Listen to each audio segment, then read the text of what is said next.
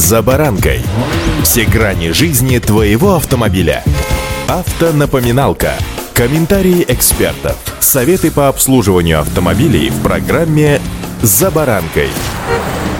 По степени доверия мобильный телефон нынче сродни Богу, и ему мы доверяем то, чего порой матери родной боимся рассказать. А вот мобильник знает все. Или почти все. Нет, все. Да-да-да, точно, все. С вами «За баранкой» Александр Карпов. Здравствуйте. Автомобильные факты.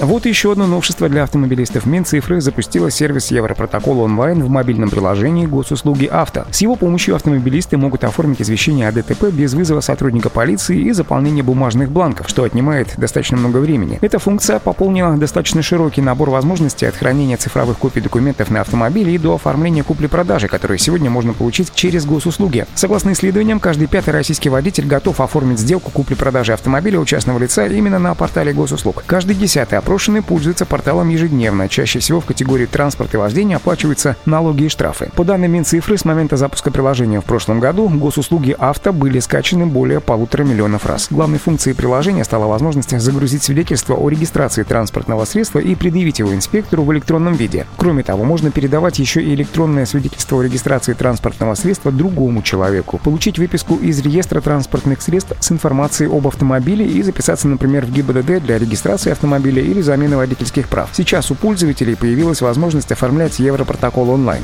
Автомобильные факты.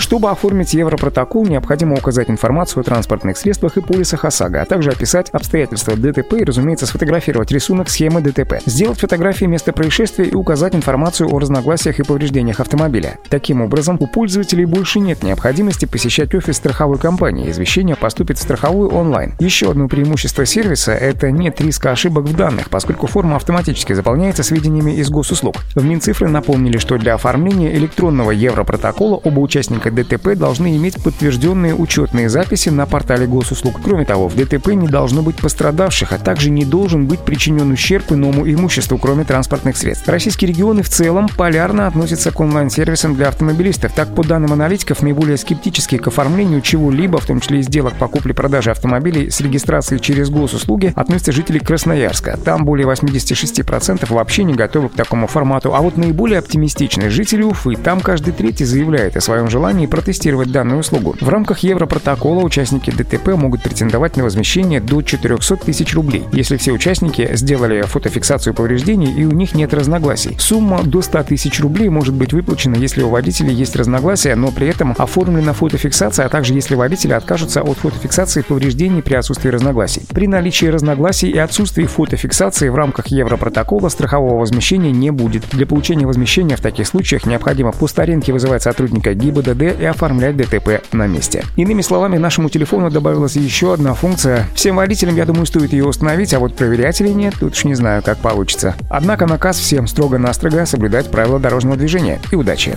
За баранкой!